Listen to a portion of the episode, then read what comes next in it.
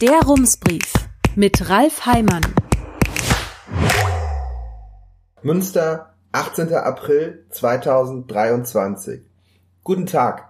Das war ein schöner Abend gestern in der Rums-Redaktion. Der Medienwissenschaftler Christopher Buschow von der Uni Weimar hat uns besucht und mit uns über Lokaljournalismus gesprochen. Das war interessant, denn damit beschäftigen wir uns zwar den ganzen Tag, aber Vögel wissen ja auch nicht zwingend alles über Ornithologie. Vielleicht waren Sie vor Ort dabei oder haben die Veranstaltung online verfolgt. Wir haben zum ersten Mal beides angeboten. Das hat nach unserem Eindruck ganz gut geklappt. Wir werden das also fortführen. Wir hatten Christopher Buschow gefragt, weil Rums gerade drei Jahre alt geworden ist und weil wir in diesen drei Jahren festgestellt haben, vielen Menschen, auch denen, die uns dann und wann lesen, ist gar nicht so klar, warum wir das alles eigentlich machen. Dabei lässt sich der Nutzen von Lokaljournalismus klar benennen. In Gegenden ohne lokale Medien gibt es zum Beispiel mehr Korruption. Das zeigen Untersuchungen. Schon die Möglichkeit, dass ein Medium berichten könnte, erhöht das Risiko, erwischt zu werden. Für die Medien ergibt sich daraus ein Problem. Menschen profitieren von diesem Effekt auch dann, wenn sie die Medien nicht kaufen. Christopher Buschow sagt, das macht den Journalismus medienökonomisch schwierig. Die Gesellschaft profitiert davon, aber Lokalmedien haben es immer schwerer. Lokaljournalismus findet sich oft in Zeitungen. Buschow sagt, das Zeitalter der Zeitung ist vorbei, weil das Geschäftsmodell nicht mehr funktioniert. Schaut man sich das etwas genauer an, sind es eigentlich sogar drei Geschäftsmodelle, die aus irgendeinem Grund zusammengefunden haben. Der Verkauf von Nachrichten, der Verkauf von Werbeflächen und der von Kleinanzeigen. Buschow nennt das eine historische Singularität. Dieses Geschäftsmodell ist auseinandergefallen. Wer etwas verkaufen möchte, lädt es heute kostenlos bei eBay Kleinanzeigen hoch. Werbeflächen findet man in großer Zahl und sehr günstig im Netz. Für Veranstaltungsankündigungen gibt es eigene Portale. Vereine informieren auf ihren Websites und Informationen findet man an allen möglichen Orten im Netz. Vielen Menschen reicht das, vor allem Jungen. Sie gehen dem Journalismus abhanden. Früher erinnerten sich Menschen, sobald sie selbst eine Familie gründeten, oft daran, dass es doch ganz schön war, wenn bei den Eltern beim Frühstück eine Zeitung auf dem Tisch lag. Heute fehlt vielen schon diese Erinnerung. Mangelndes Interesse ist offenbar nicht das Problem. 60 Prozent der Menschen zwischen 18 und 29 Jahren interessieren sich für lokale Nachrichten, sagt Buschow. Das sei das Ergebnis einer relativ neuen Untersuchung. Nur mit dem vorhandenen Lokaljournalismus können junge Menschen oft nichts mehr anfangen.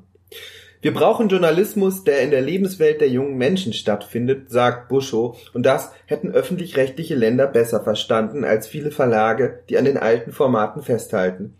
Wenn ein Geschäftsmodell zerfällt, entstehen viele kleine Anbieter.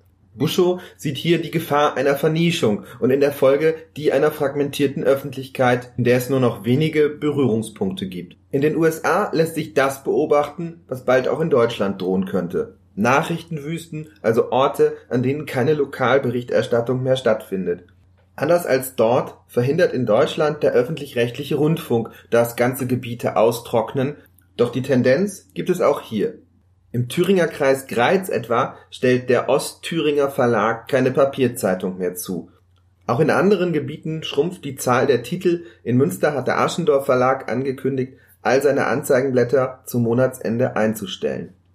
Wenn so etwas passiert, droht die Gefahr, dass diese Lücke von Unternehmen geschlossen wird, die kein Interesse an Journalismus haben. In den USA gibt es viele Beispiele für Medien, die diese Chance nutzen, um Propaganda zu verbreiten und Entwicklungen, die in diese Richtung gehen, gäbe es auch in Deutschland, sagt Buschow. In Gera habe sich etwa ein AfD-nahes Anzeigenblatt etabliert. Was kann man machen? Der Lokaljournalismus steckt in der Krise und es ist nicht abzusehen, dass der wirtschaftliche Rahmen sich von alleine verbessert.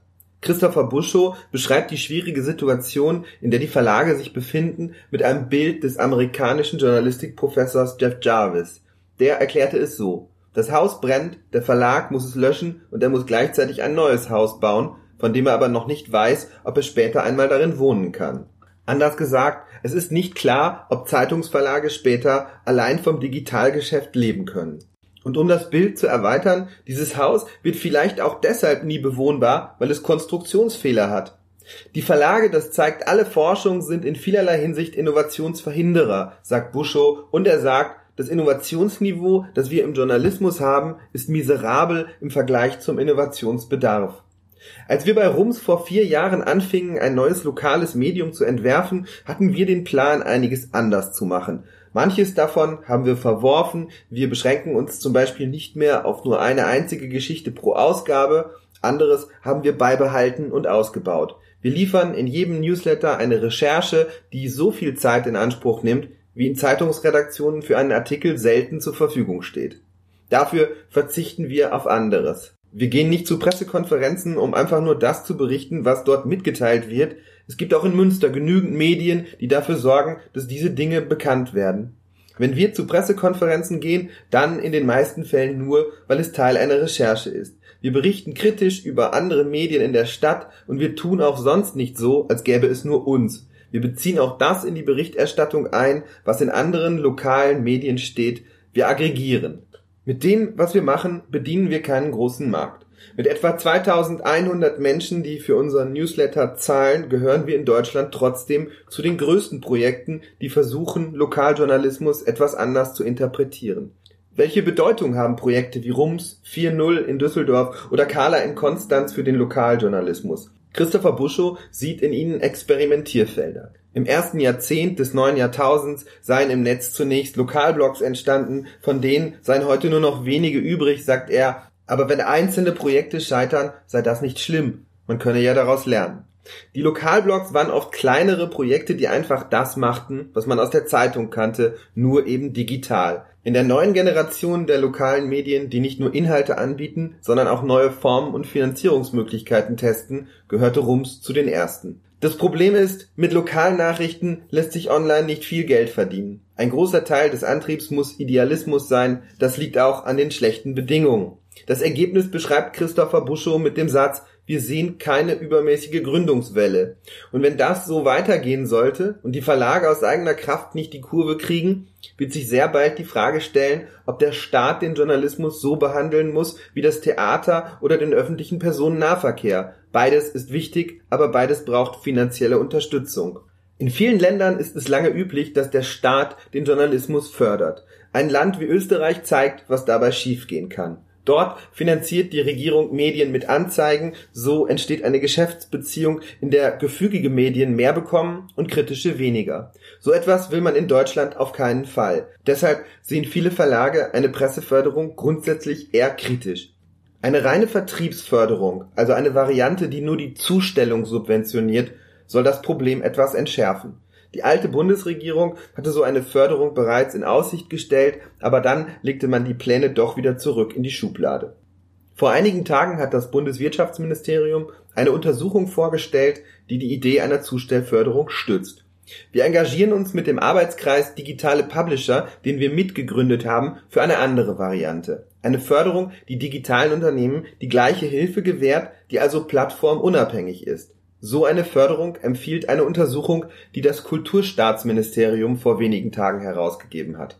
Sie sieht mehrere Instrumente vor, die abhängig von den Umständen eingesetzt werden können, nicht einfach eine Gießkanne, die über allen Verlagen ausgeschüttet wird, auch über denen, die gar keine Förderung brauchen. So einen Policy Mix befürwortet auch Christopher Buschow, mit diesen Instrumenten könne man an unterschiedlichen Stellen ansetzen, sagt er. Man könne Innovationen fördern, die Produktion, in bestimmten Fällen auch die Zustellung. In Dänemark zum Beispiel mache man es genau so. Buschow sieht allerdings keine großen Chancen darauf, dass so etwas in Deutschland bald kommen könnte. Das Bundeswirtschaftsministerium sagte bei der Vorstellung seines Gutachtens gleich dazu, es mache sich die Ergebnisse nicht zu eigen, es sei auch gar nicht zuständig. Die Kulturstaatsministerin scheint ebenfalls keine großen Ambitionen zu haben. Warum? Das Thema hat gerade nicht die höchste Priorität, sagt Christopher Buschow.